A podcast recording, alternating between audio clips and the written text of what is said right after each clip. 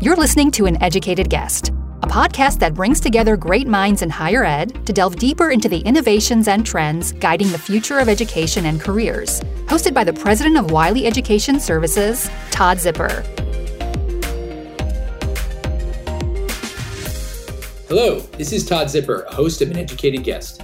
On today's show, I speak with Michael London, the CEO of UWill, a technology based platform that connects students with experienced mental health professionals. Michael is an expert in education technology. In 2013, he founded Examity, the world leader in learning validation and online proctoring. And in 2019, he was a finalist for the EY Entrepreneur of the Year and held a position on the Massachusetts Governor's Commission for Digital Education and Lifelong Learning. The key takeaways from our discussion today. First, traditional colleges have long had mental health counseling services, but this can no longer be the only practical solution. UWill complements campus based resources to provide increased access to those requiring more flexibility and ensuring nothing gets in the way of helping someone when they need it.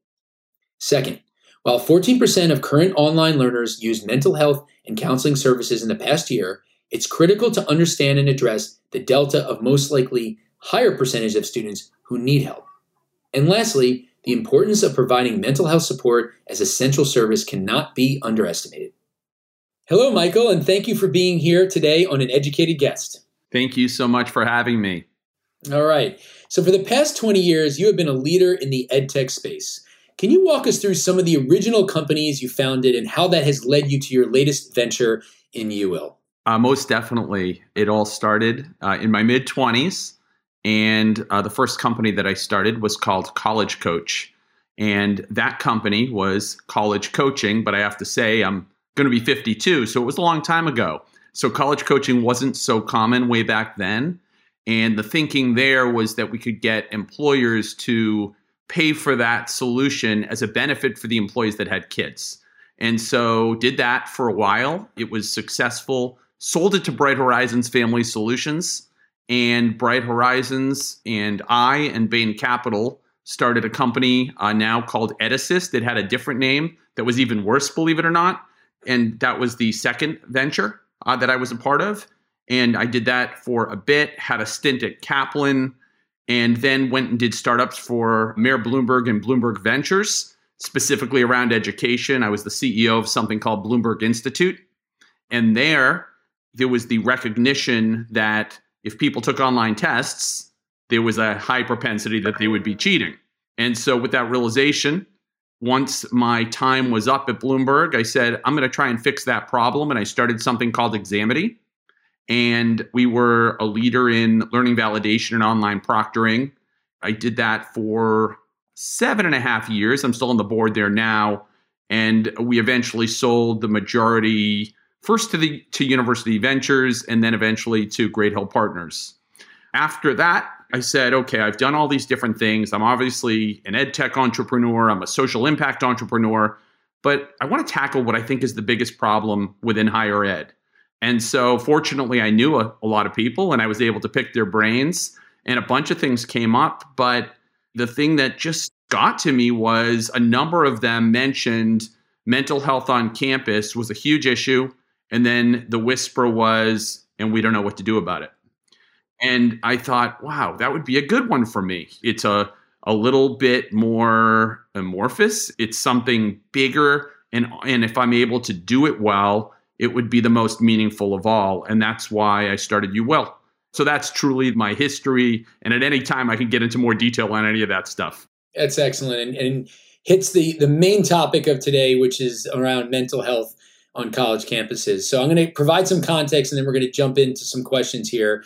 I think it's pretty common knowledge now that colleges over the last couple decades have been doing work to eliminate the stigma of mental health counseling, providing resources as best they can, trying to keep up. But of course, even as students have been uh, taking taking colleges up on this service, the increase in anxiety, depression, and even worse has gone up in campuses and society at large. Then you get 2020 and the pandemic right? Which just throws everything on its head. And from all the data that I can see, there was a, a stat I read in June 2020. The CDC released a report stating that 40% of US adults reported struggling with mental health or substance abuse. I mean, that is in the hundreds of millions, I would think, at this point. And then when you go to higher ed specifically, we did a survey at Wiley or a report called The Voice of the Online Learner last August, and we learned that 14% of current online learners used mental health and counseling services in the past year. I mean, that's hundreds of thousands if you do the math on that. So let's start by talking about UWill and, and how it fits into this crisis that we're of, of mental health that we're facing today on college campuses. Sure. So pre pandemic, uh, the two stats that were hitting home for me happened to have been number one, that the large majority of students said that their mental health was affecting their academics. And then, secondly, in an unrelated but related study, the majority of students that actually dropped out of college had a documented mental illness. So those were the true drivers for me, coupled with the conversations I had with actual people. And so that was the that's really where it started. And I was thinking a lot about how, you know, with the online schools in particular, how they're spending so much money bringing people on and then they're losing them. And is this really why they're losing them? Because no one would quite say you're losing everybody because they have mental illness no one's going to go that far but was that really the reason and so that that's really where it started and then as we started to get underway obviously you just mentioned the pandemic and that happened and i was thinking oh i should have started this a year ago because this is a an incredible challenge and we're uniquely qualified to be able to help people during this time and really that was it. it it was just there was just so much and to your point traditional colleges have had the health center with a mental health section forever. Uh, that's been the way it's always been done. And I think that it was working okay, at least because no one was saying anything. So it, so it seemed to be fine. And then I think what happened was when times as mental health, the stigma lessened, that was no longer a practical solution. And you get people who are in those positions on campus to say, we can't out hire the need there's no possible way for us to get there. And so we came as an outgrowth of all of that. I will mention also that given that I had an ed tech background, that didn't hurt. And also that there were a lot of counselors in private practice who, what I realized was they were able to make a good living, but they weren't really working a full week making their good living. They were just making a good living per hour. So they wanted to work more hours. And they loved working with students and they loved working on good technology because of the emergence of teletherapy. So all this came together, and that's why UWill came to be. Can you talk a little bit about the benefits and, and shortcomings of, of teletherapy versus in person sessions? You know, we have this image of of a patient laying on the couch and and getting uh, worked through and worked on through a counselor. Obviously, that's not how most of this plays out. But how are you starting to see that you have a lot of numbers now is there a difference? Um, obviously, there is a difference, but do you see any benefits or shortcomings in the two different models? So, you know, first, it's easiest for me to talk about the benefits of teletherapy. I think, first of all, you know, the the flexibility and availability is certainly better these days. It's just easier to schedule when you need to schedule. And I would say that's kind of the way students want it, whether they're traditional or adult students, they tend to want things when they have the time to be able to do them. So I think those are benefits. I think that if we're in a world today where people are looking to get the kind of person that they want to help them, not just the person who finally was able to take their insurance and they wanted that person somewhat quickly, teletherapy again has a pretty big advantage. Studies show they're similarly effective. Um, there are some things that I wouldn't even want to try to talk about them, but there could be some very complicated situations where face to face is better. So, sure, you know, no question. But for the most part, they're similarly effective. And, you know, I think for students in particular, teletherapy gives more privacy. So, just as an example, if someone wants chat therapy, they could be doing it wherever they want to do it. They don't need to go somewhere, sit in a waiting room, sign their name, see who else is in there today. They don't have to do that stuff. So I think those are all advantages. I think some of the disadvantages of teletherapy, I think that the state laws associated with licensing, which I bet you're going to want to talk about more later, they haven't alleviated those for the most part. So you don't get that advantage, right? You can't have a California counselor help someone from Massachusetts. Uh, that's just not how it works. Uh, maybe it should, but it doesn't. I think also maybe you know one of the cons of teletherapy would be just a lack of body language if you're not doing video. So in video, I think you can pretty much tell how someone's reacting to what you're saying and how they're feeling by their face and their shoulders, even their hands. But sometimes if someone is messaging or chatting or even on the phone, uh, that is not quite as easy to do. We've talked about the learner, the student, and the challenge that they have, and why this is such an attractive platform for them, the university as well. Can we talk about the counselor, right? The, at the center of this the story here is the counselor and the quality of their their backgrounds, their teach their their education, and their ability to help these these students sort of improve so they can stay in classes and become happier and, and have a better life and more success in education. Walk us through how you recruit these people. What are, what are they like? Where do they come from? You know, how does the economic model work with them? If you can talk about that a little bit. Sure. So we are always recruiting good counselors. So, you know, there's certainly competition to get good counselors. I think our advantage in being able to get them is the fact that we're not trying to hire them full time. We're trying to hire them and be a really good complement to whatever they have going in their full time job. Some counselors are giving us their afternoons. Some counselors are giving them giving us their nights. Some are giving weekends. That said, we're putting we're able to put together a schedule by state that will allow for all the students who are using the platform to have someone who, if they need someone. We're also able to hire with diversity, equity, and inclusion in mind because we can build our team how we want to build our team within a respective state. So, how do we get them? All too many things to share, but certainly traditional recruiting. Fortunately, a lot of them are calling us. We are interviewing all of them. We actually by multiple people within our organization. Uh, they're all background checked. They're all license checked. One thing that's really hard, and, and I agree with the question though, one thing that's really hard is to say, hey, is he a good therapist? Is she a good therapist? Because that is in the eye of the beholder.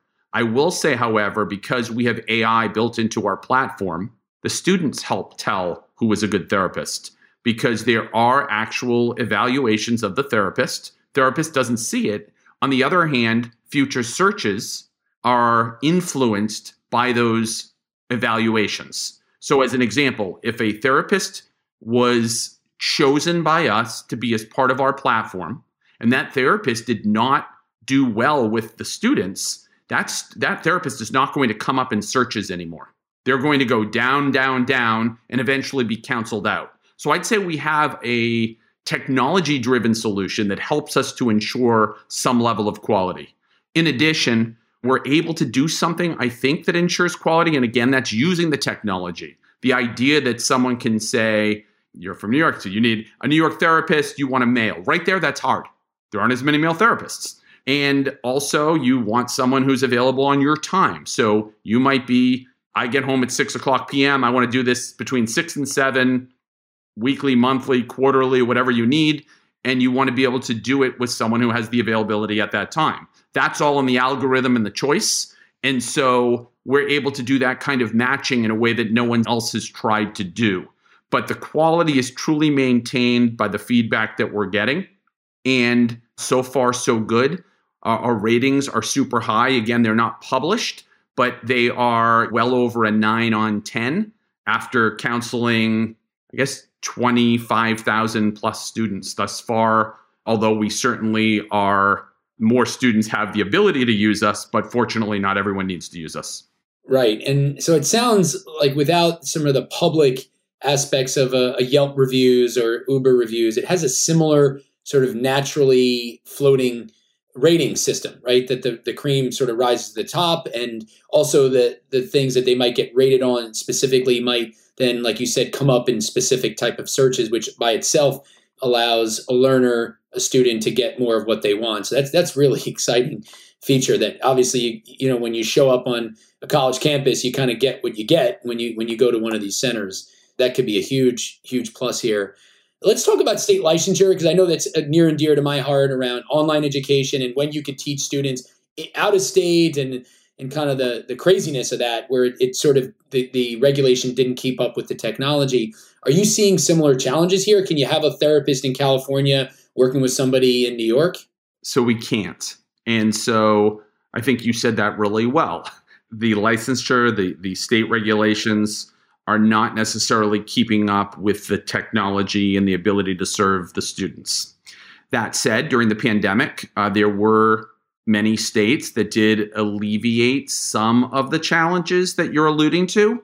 On the other hand, we as an organization couldn't bank on that long term. So we actually have the counselors in all 50 states to ensure that regardless of who calls, uh, there's the right person for that individual. I'd like to believe that someday a California counselor, although California is expensive too, probably we need we need an inexpensive state. I don't know which one that is these days, right. but someone could could service New York as an example. And I'd like to say that that's going to happen. Although people, uh, you know, smarter than I claim that some of that has to do with uh, the way taxes are paid and states aren't so quick to give up the revenue associated with that. So I'm not uh, holding my breath, but we're okay either way. It just happens to become, when I think about it, we're a technology solution, but we're really a two sided platform. We need to have our own team of counselors. So, unlike what you see in the real world, in healthcare in particular, where there's a network all the time, you know, we're going to, oh, you can use our network. Network is to me synonymous with doesn't work. So usually when someone has to go into a network, you can be assured that you will not have the person that you hope to have in a reasonable amount of time.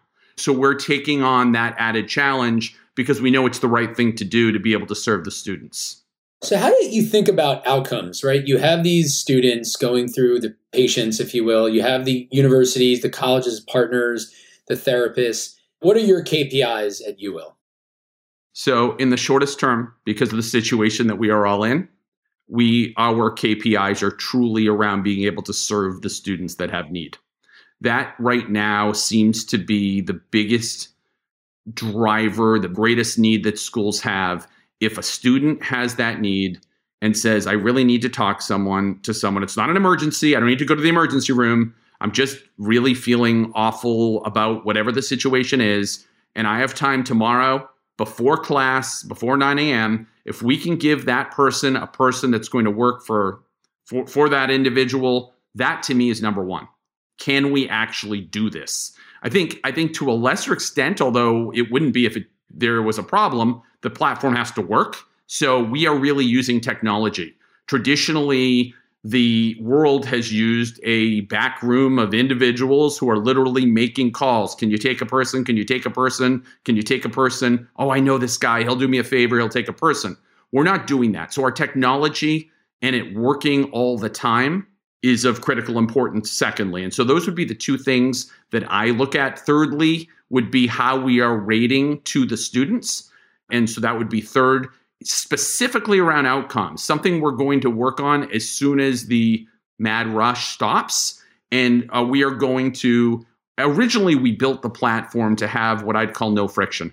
I don't want to do anything that gets in the way of giving someone the help they need when they need it. And people do love that. On the other hand, smart people in the medical profession say you have to look at the outcomes. And so we are now piloting specific improvement of the individual student.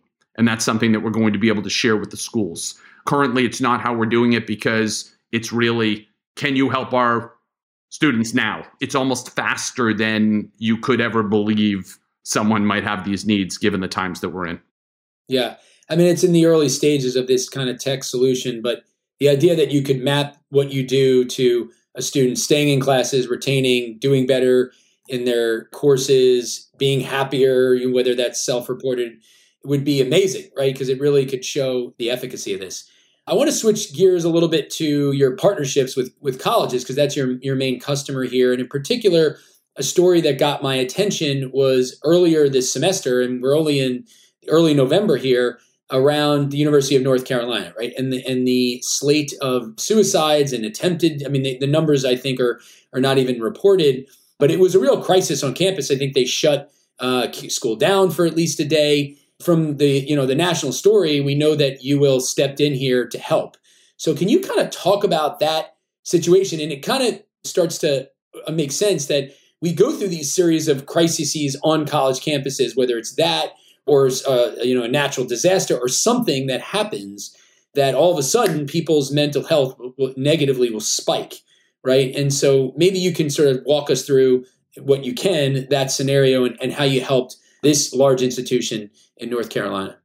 Sure, and I think we were University of North Carolina, and we were both fortunate that we were in conversations around working together before the tragedies. So I think I think that that's really important. It wasn't like they had this bad thing happen. Hey, we're calling UWill. You know, they they really were good thinkers and they were proactive. They knew what a lot of the schools know today, and that's it's almost impossible for a campus center, no matter how good that campus center is, to always have the availability that students need. But fortunately, we're already in it together. We did, though, um, it, it did prompt us to mobilize a little bit faster.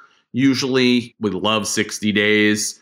We always get 30 days. We did this one a little bit faster, and I do think that that is really important. For us, that means that there is, you know, a little bit of tailoring of the technology. There is the idea that obviously they're a school that's national, but yet we needed to have a good number of counselors in North Carolina. So we couldn't go and do it without that kind of work but they are a what's kind of funny is clearly they had a an unfortunate situation and it did it was in the news but it's a really strong group i actually admire them uh, very much because they're open and honest about the fact that it's you know that we're able to help and because in a lot of cases you know when we're speaking to our schools and we actually want to promote the work we're doing oh no we don't want to promote that you just kind of be behind the scenes they took a different approach they were proud of themselves, I think, about the fact that they they found us and we together are tackling the problem. We are working with students already, so it's been that quick. Uh, things are going quite well, as I understand it, and I think it's a you know I think it's I think it's a campus uh, certainly well on the mend, and they are you know they're a really good partner for us. It leads to the question that uh, I've been working with universities for for call it a couple decades almost now do do they see this service as a threat? Do they say things like you you don't know our students, you know, those kinds of things and and how we operate here? How is that going down? So, there's always been counseling on campuses. And then I'd say there's always been some level of third party partners that existed. I think the partners that existed traditionally came in two flavors. One would be reminded me most of like the EAP in a corporation, which, as you probably know, hasn't done that well in the corporation. So that's not doing any better in a school. And then I think, secondly, they were the groups that were almost looking to have them outsource the solution to them. And so we didn't want to be either of those, right? We wanted to be this really good, this really good complement to what they were doing. And we wanted to be collaborative and so the way that we're able to do that is one, we we really get to know each other well in the front end. We learn their protocols, we learn their expectations. That's all embedded in the system. So an individual counselor understands not only how to counsel, but also the way a college might think about certain things, for example, emergency protocols, et cetera. So that's part of it. The other is the sharing of information. Let's call it the cop out is, oh, FERPA and HIPAA, we can't share anything with anyone. That's not entirely true, as you probably know. It's just doing things in a proper way so that they can have all the information they need. And so for us, our ability to be collaborative in that way, we actually have a product called UCollaborate. So, I mean, it is that is why I think groups are gravitating more to us because because we really just want to be part of the team. There's always going to be a need for a physical human being on campus for those traditional schools and maybe many of those individuals for that matter. But I think there's also always going to be a need for something like what we're doing, where we're able to allow a student to cast a wider net in terms of getting a counselor, eliminate wait lists, help that student after hours, deal with non traditional students and the needs that they have. I, I mean, there's a lot to it, and so I so I, I I love the partnership, the collaboration, and the coexistence. Is anyone threatened? I think that probably within a counseling center, you might get someone who thinks quickly and gets the idea that we're like one of those groups that was here in the past, but we're not. We think very differently about it, and our clients would be really quick to say that's our strategy. Help me understand the economics here. So you've got the student, you've got the university, you have healthcare plans, whether the students are on it through their parents or what have you. Who ultimately pays for this service? Our core offering, which we call UMatch, is immediate access to a licensed therapist based upon your preferences and need. And that is school makes a purchase and student receives that at no cost, no insurance, no anything. I will say that we have some really great counselors who say, I want to work with students and I want the part time work and I want to work on this great technology platform. And so they're very fair around the prices that they charge, which allows us to be very fair around the prices we charge to schools. So it works especially well that way. Um, if ever there was, a, you know, a school, I will say we're kind of an anti-referral company. But if we ever had to refer after the fact for whatever reason, we've been effective at referring into our own family of counselors so that it can still stay part of the solution and and and can work for the student. And in that case, we could take that insurance if that's what it was. 99 times out of 100, simply school pace Because it, it leads to my next question around these direct to consumer platforms. So before the pandemic, I think telemedicine was probably next to zero, right? It's probably one of the most disrupted industries in the market. And then you had a cold or whatever you had, you're now talking to your your doctor or your nurse practitioner through a Zoom or through a phone or what have you. I, I went through that myself. You've also seen the explosion of some of these services like BetterHelp. So, do you see an opportunity to go direct to consumer? So, I guess, you know, to start off, obviously, like the Talkspaces and the BetterHelp, you know, they're definitely, they have a direct to consumer model. What's hard for me about that model, there's a couple things. The main one is that it seems as though they are basically taking the ed tech unicorn model, except they're not an ed tech, right? So, so they're basically saying we'll spend whatever it takes to get that customer. So cost of lead, and, and I know you know more about that than I do, by the way. So I, I should be. We'll spend anything to get the customer, and then in the end, when you look at the financials, you find that their revenue and marketing spend are pretty much the same. So to me, that means people smarter than me about consumer marketing have not yet figured out how to successfully attract students and get them to spend real money. That said, so we are higher ed, that's what we do, that's our focus, that's really our advantage. You know, I would say one of the things that we see now is some of those kind of groups, you know, they go and try to talk to the schools because they're trying to find a way to make money. And they look at schools as a channel, right? And of course, they're a channel, but what if the school says, hey, can you integrate with our student information system? They don't even know what that is. Or, hey, can you train our administration on how to identify and refer people into the platform? They don't do that. They are what you said they were. They're a retail platform, a consumer platform. So I think we have good advantages in what we do. We're focused on higher ed. That's really all we want to do. Secondly, we do a little work in the high school world, and we could talk about that in a little while. But we're, we're education, and we like to believe that we are ed tech and digital health combined, and that's why this is working as well as it is. Uh, those groups should do what they do. We will coexist in that way. I don't anticipate us going that route. It's just not our business model. So that leads me to my next question you mentioned about high schools, right? This market is probably larger, and you've kids that are, are coming of age, and in some cases, way more sensitive. We've obviously, as a country, experienced these horrific tragedies, school shootings, etc. So help me understand whether this is a market you feel like you can translate, given that you're you're so focused on understanding the education market at the higher ed level. Can you come down to the K twelve level? So it's a good question.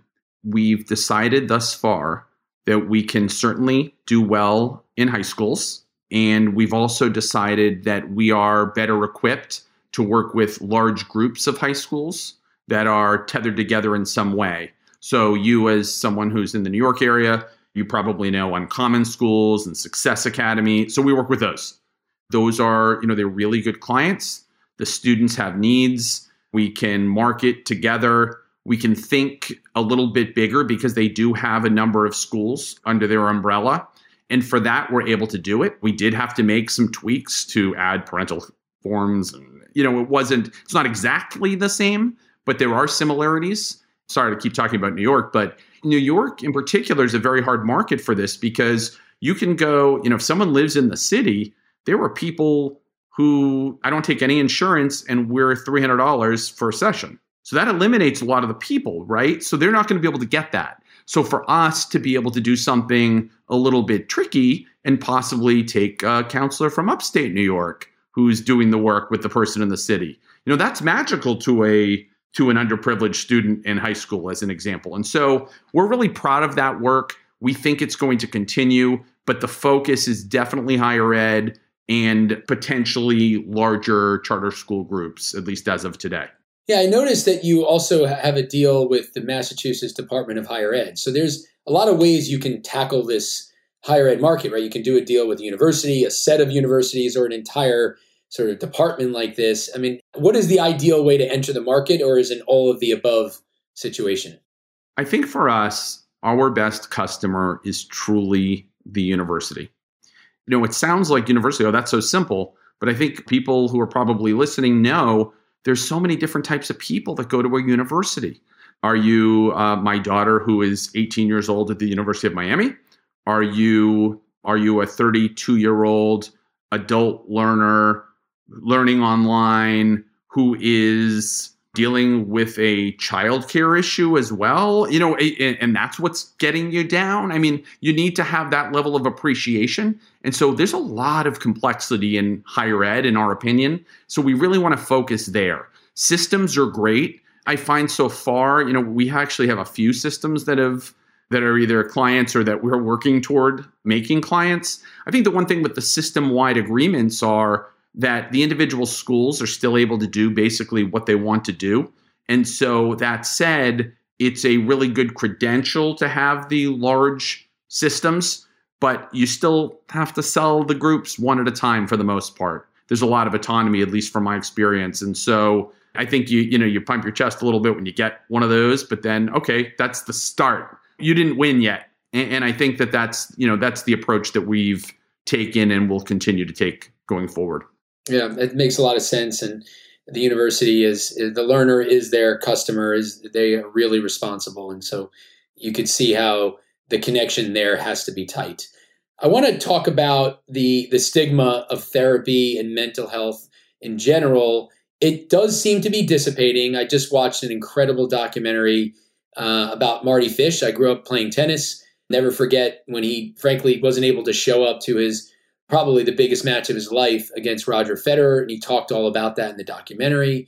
I noticed on your website you got Darryl McDaniels of Run DMC, which I'm a huge fan of, saying it's tricky in my fifth grade variety show. So it's it's got a fond memory there. And he talks about his challenges over the years, which is just amazing when you see these personalities, these folks that are supposed to be untouchable, right? And perfect sort of stand up and, and really talk about their struggles how do you think that's that's helping? I mean, I still I'm a little skeptical that the stigma isn't there, and even if great people are talking about it or well-known people, for a kid, it still is what it is, right? It's still something that hits hard, and whether they're willing to deal with it or not, I'm sure they're facing the same challenge they did 10, 20, or 30 years ago. What are your thoughts on this? So, with Darryl in particular, what I really like about having him as part of the team is that he tells his story where he was on the top of the world. He got the first rock and roll Adidas contract, was the first sneaker contract ever. People, you know, he was a celebrity. He couldn't walk down the street. He was truly just of college age. He was at St. John's, so he was a, he was a college kid too. All that was happening, and he's like, everything seemed perfect, and I wanted to kill myself, and he couldn't explain why. And so to me, like when people talk about stigma or is the stigma gone, I think it's way better now than it's ever been. By the way, teletherapy is helping that because it's so much easier and more comfortable these days. But when I think about that, like this guy was riding high and he wanted to kill himself, and he doesn't know why. Like, he didn't have a reason. Now he has a good story, and he could tell you a lot of reasons why. But he, but when it was happening, he didn't know, and he eventually went into therapy, and therapy saved him. So I love his story. I also happen to love the fact that it was actually a big debate. Oh, is he a good spokesperson for you? I'll tell you why I think he's great. People like me remember him as a kid. Like he, they, Run DMC was as big as it could ever go, right? Ever get. And then you have the kids. They all know them now because all these TikTok videos, all these trickies, all these those songs are still here, and so it's actually perfect. Almost too good sometimes. And I think a very underestimated individual on the team is him. So he's he's super great, always willing to speak. But oh, the overall stigma, I think that I think it's like this. There are, I mean, when you said 14%, like I, I think that's probably a very accurate figure. 14% of the people received help. But what if 50% of the people needed help, right? So that delta, is that because of insurance and referrals? Maybe. Is that because of stigma? Maybe. Is that because of money? Maybe. That to me is the opportunity, I think, to make a huge difference in this. And so I believe stigma is still a part of it. We actually, you know, not to to jump on the high schools, but we actually see it more in the high schools. There's definitely the need is every bit as great, yet it's very difficult for individuals to receive therapy. And I would say one thing that's hard, but it's it's a must, they need to get permission from parents. So that's another person you have to talk to or tell that you're feeling bad. Where a college student can go and just do this. I do think that's also something that's hard and I can I can't imagine again I'm super old but I can't imagine trying to tell my parents back then hey uh, you know I'm having I really have anxiety I really feel down. Cuz really I did I think but you just didn't you didn't even know that that's something you could do. Yeah it's the outlet. How do you kind of trigger that that event because it's there's a lot of shame involved. Yes. It's, it's, terrible. It's terrible. You, you guys are, are tackling such an enormous problem. So look out 10 years. What does success look like for you? Well, when, when we talk internally, we always say the same thing. We have all this great technology, we have great counselors, we're working with schools, but we just want to help as many people as we can. That's it. So, like, how many people can we really help? So, there's two ways we look at it. You know, one would be how many schools could we possibly work with? And you probably have good figures. We always say, ah, there's probably 5,000 in the US, there's another 15,000 worldwide. So how about those? Let's get those. And then it's, you know, how many students can we get? And you look at it and say, well, you know, we already have like six, 700,000 lives that we are, that we're touching, but we're not obviously helping that many people. We're helping a subset of that, like maybe 4% of that or 5% of that. And so we're really excited to to be able to just get more. And to us, more is not just simply counseling. You know, we've created a wellness platform specifically for students that works on a credit system, something that for the most part people can relate to in education these days. And it has immediate access to a counselor. It has what happens in an emergency situation. It has the ability for people who aren't ready for counseling to utilize group type activities whether that be group counseling, addiction, Addiction Anonymous, it could be meditation.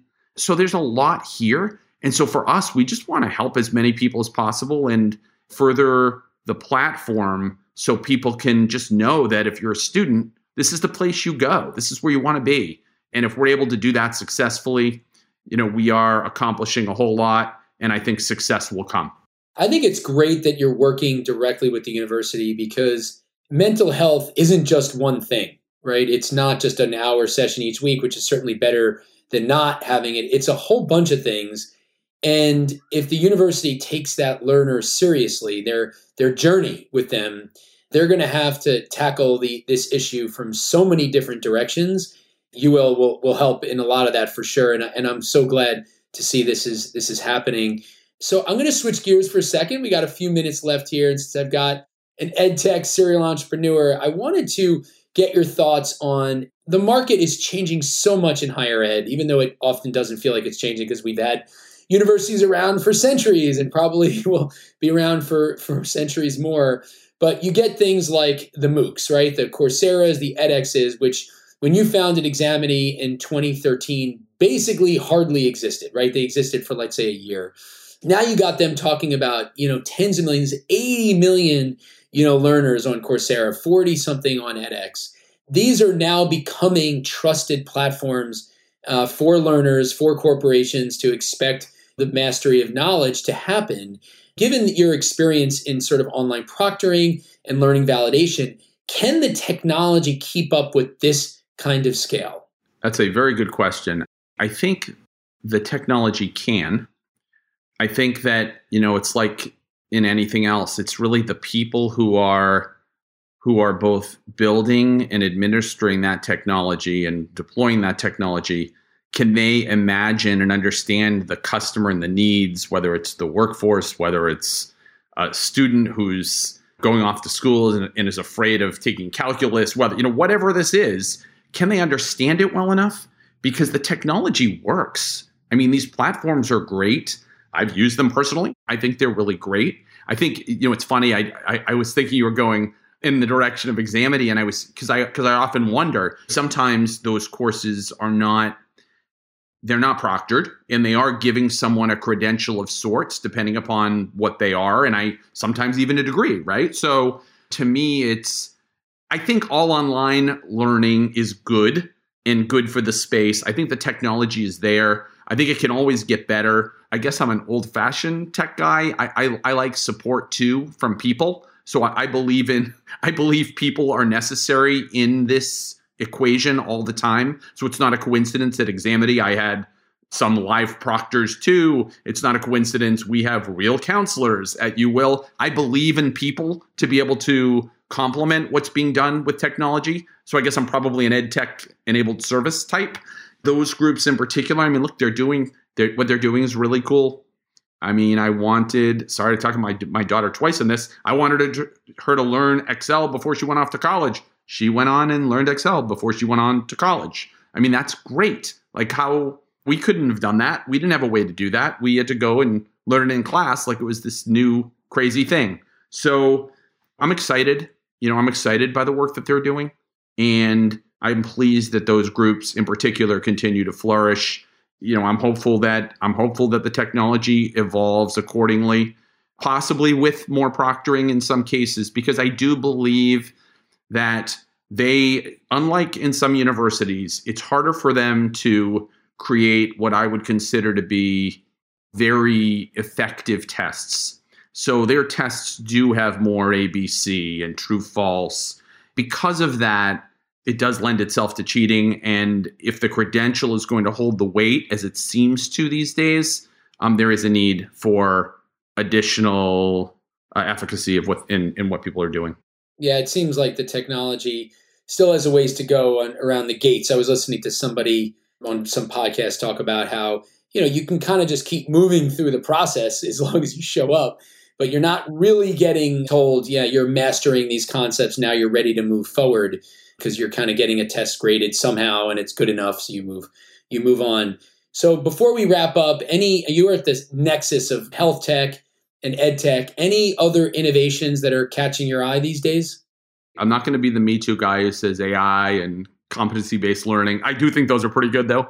Here's something that I see. It's partly because I'm on the board of a couple of different schools and I will say I am seeing the traditional the traditional college, the traditional university fighting back for the very first time. So that's kind of cool to me in that they are, I don't know, obviously, I'm thinking I'm in Massachusetts. The UMass system just acquired Brandman, right? So, like, that's neat. And then I think about how, you know, I'm sitting in, you know, I'm talking to an academic dean who said, for the first time, every single class that we offer on campus will be offered concurrently online. Like, that's great. Like, look at what you're doing. You know, I also see, you know, something maybe simple. They're just borrowing some of the good stuff from online, right? At first, everyone looked down on online. Oh, online can't be that good. And, and then people realized, wow, they're doing a lot of stuff that's absolutely incredible. And now, so some of the schools are borrowing it, right? Like mentors, and it's happening. And so, to me, it's not necessarily the technology per se, it's the realization that, hey, we have smart people in real schools too and we can do some of that and honestly applaud you for your efforts in doing that in the online world. And we're going to get better and, and offer more choice to consumers. And so that to me is pretty exciting. I know not a lot of people are saying it that way, but that's how I see it. Yep.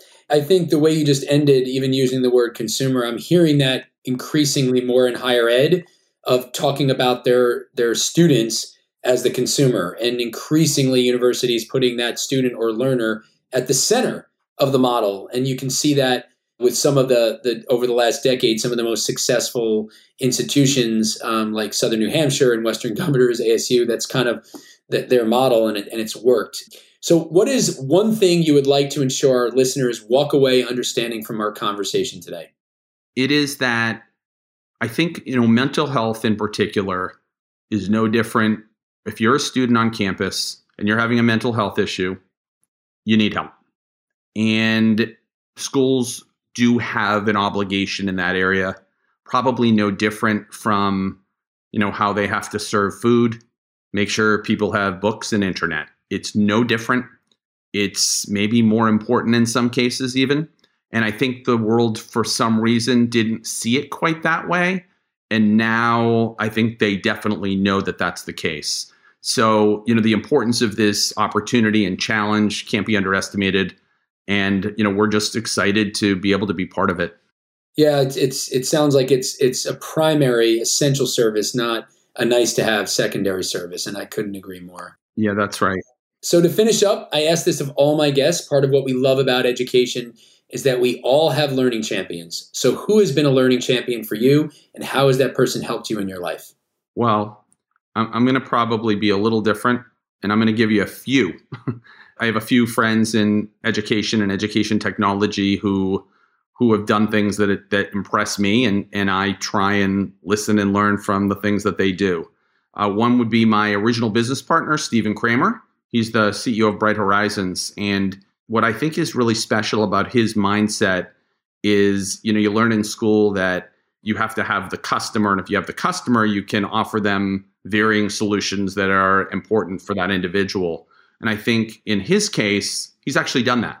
And when I look at a lot of groups that have that as an opportunity, most aren't able to capitalize on it in the way that he has. So I'm particularly impressed by that, that in particular. Second would be you mentioned WGU.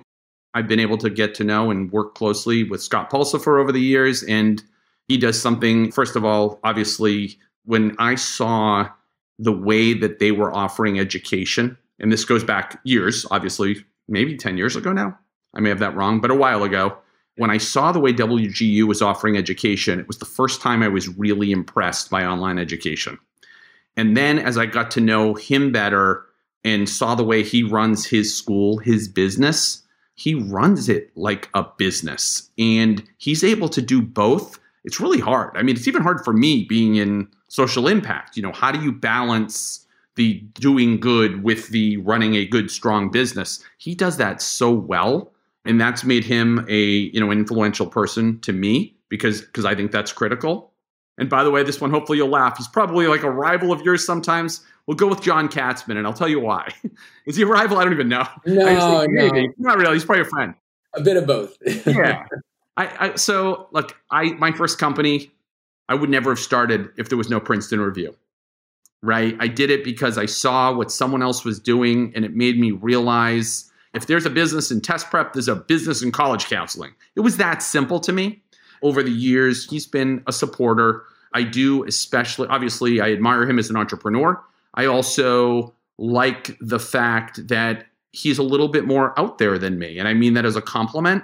I'm a little practical, a little straightforward he's a little out there. And and I think that's really good because, you know, some people who are out there, they're just out there and they can't actually make anything happen, but he's been able to do both and that's pretty cool. So so those are three individuals that mean something to me and that I admire within education and technology. Oh, that's great. I, I appreciate you taking the time to share all those stories. So, Michael, I really appreciate you taking the time to speak with me today. I am so excited at what you're up to with UWill. You are tackling one of the biggest problems in our society today and starting with a really important group of, of folks, which is our students, our future in many ways, even though we know a lot of learners in college are, are in their 30s and 40s, but there's still a bulk of them at, at, in their in their early 20s. So with that, until next time, this has been an educated guest. Thank you so much. Thanks for joining us on today's episode. If you like what you're hearing, be sure to subscribe to an educated guest on your listening platform so you don't miss the latest episodes. For more information on Wiley Education Services, please visit edservices.wiley.com.